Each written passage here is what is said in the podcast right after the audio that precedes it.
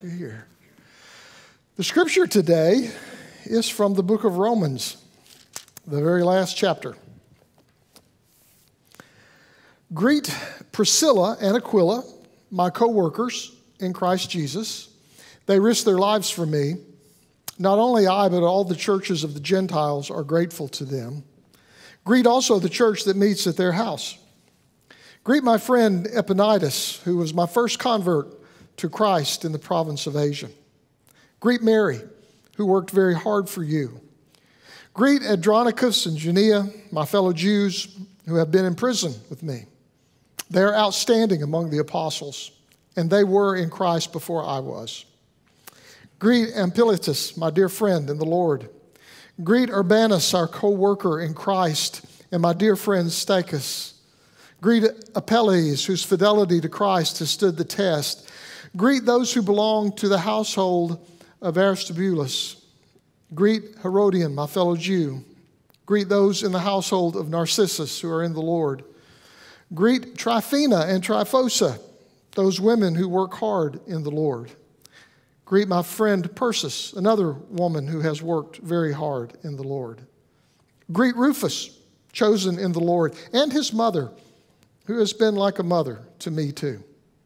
Greet Asyncritus, Phlegon, Hermes, Patrobas, Hermas, and the other brothers and sisters with them. Greet Philologus, Julia, Nereus, and his sister, and Olympas, and the Lord's people who are with them. Greet one another with a holy kiss, and all the churches of Christ send greetings. Now, I know what you're thinking. You're thinking that was not very inspiring. Uh, that was not like a catchy parable or anything that we could apply. That was just a list. So, what's that got to do with, with anything? Uh, as a matter of fact, most of us, I mean, tr- truthfully, when we're reading the Bible, we get to those, we just skip that part and go on. Uh, whenever I ask people to read Scripture in public, the first question they always ask is Are there any names? Uh, because nobody wants to read a list of names because it's just a list of names. But this morning, I want to tell you something I learned about lists of names from a great preacher named Fred Craddock. It may sound like just a list of names to us, but to Paul, every name on that list was a person that had been, um, you know, had interacted in Paul's life and had meant something special to Paul. And as they're writing this letter to the Romans or ending it up, Paul is thinking about these people and reliving the memories with them. And when he mentions their names, for Paul, there's all kinds of things involved. Now, let's, let's take just a moment and look at some of the names on that list again. Uh, he says, Greet Priscilla and Aquila, where they were a husband and wife team who worked with Paul for over two years. They helped Paul start the church in Corinth. And they, they had all these things that they did together and worked hard together, and all these late nights they pulled off together. They risked their lives for Paul. And you don't forget a thing like that.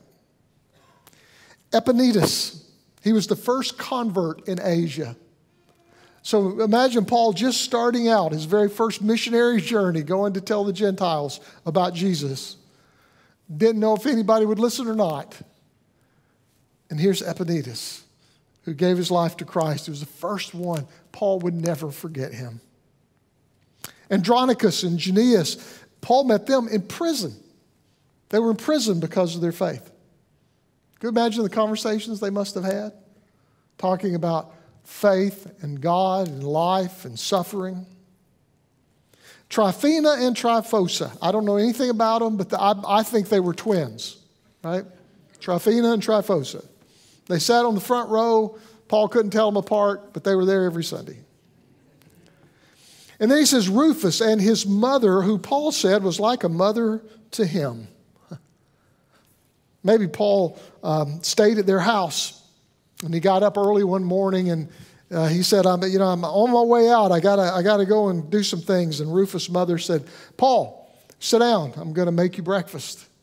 And Paul said, Well, I don't have time for breakfast because I, I got things to do. And Rufus' mother said, Sit down. and uh, you, you know, I'm going to make you breakfast. You can't go out saving the world on an empty stomach. And so Paul sat down. Yes, mother.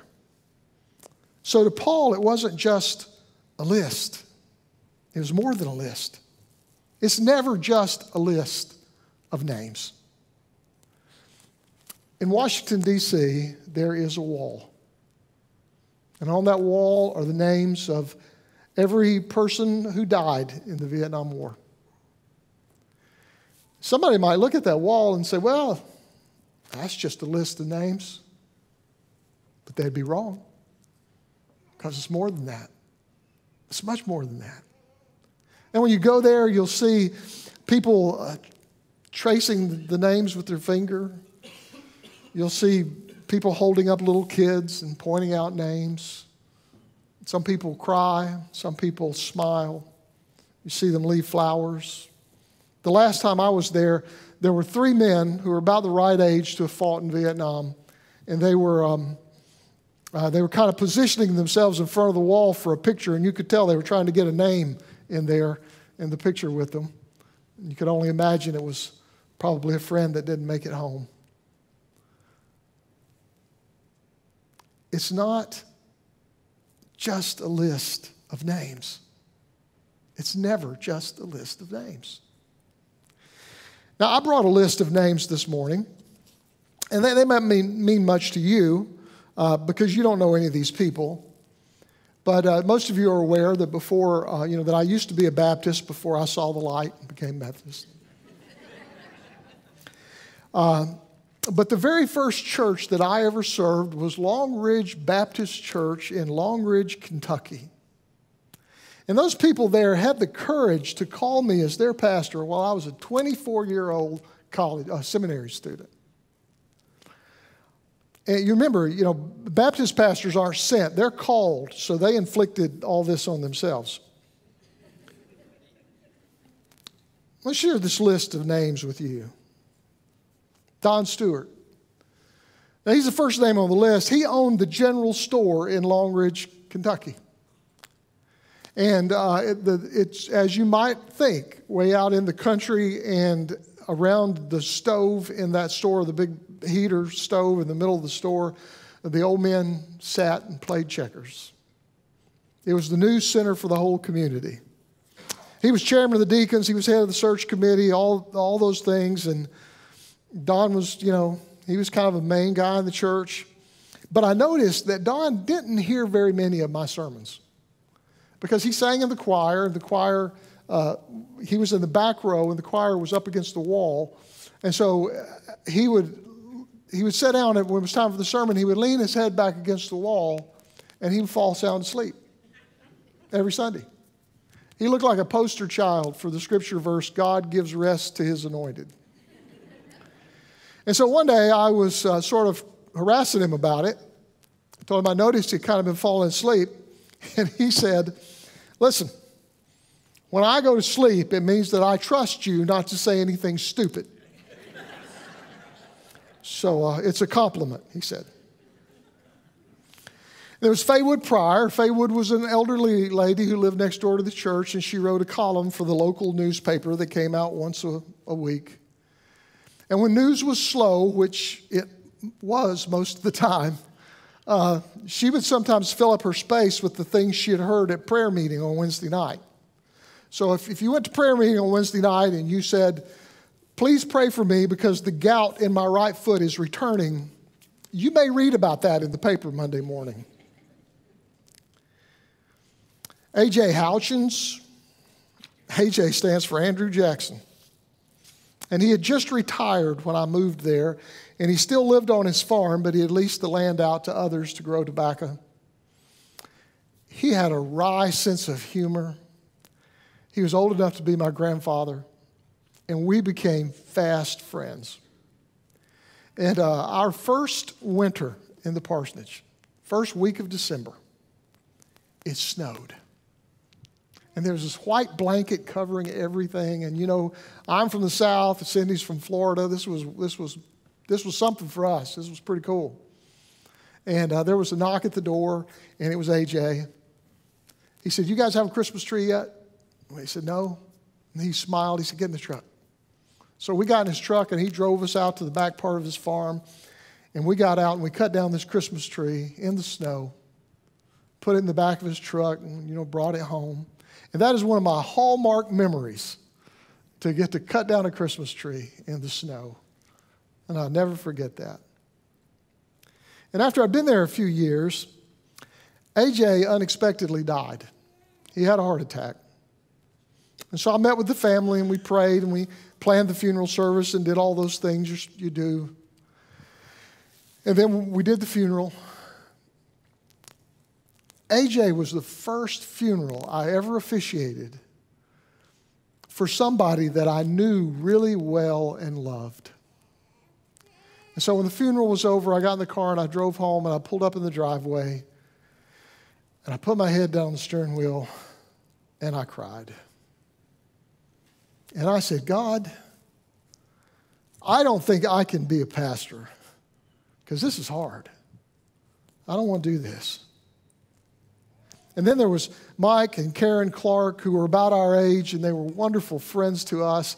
Uh, they made our lives so enjoyable and the time we got to spend with them. And unfortunately, Mike uh, went on to be with, with God this year and be a part of those great cloud of witnesses way too soon. And there was Ricky Wilhoit. Now, Ricky came to church once a month, like some of you. and the reason was because to play on the church softball team, you had to come to church once a month, at least once a month during softball season.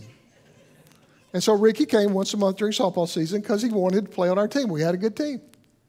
And he came once a month during basketball season to play on the, the men's basketball team because this is Kentucky. And so we had a basketball team. And um, Ricky wasn't a Christian. He made no bones about it. He just wanted to play on the teams. And so he came to church as much as he had to and played on the teams. And he had a great sense of humor. Everybody loved him. He was well known in the community. And uh, I don't know if you've ever played church league basketball, um, but it gets a little chippy sometimes. Uh, you know, I used to play basketball uh, out on the city in the city park with the heathens, and it was much more enjoyable than church league. Uh, because in church league basketball, you know, people they start elbowing each other and start cussing back and forth a little bit, and uh, so when that would start happening, when the guys would start cussing a little bit, going back down the court, Ricky would look over at me and he would say, "Hey preacher, we having some fellowship now."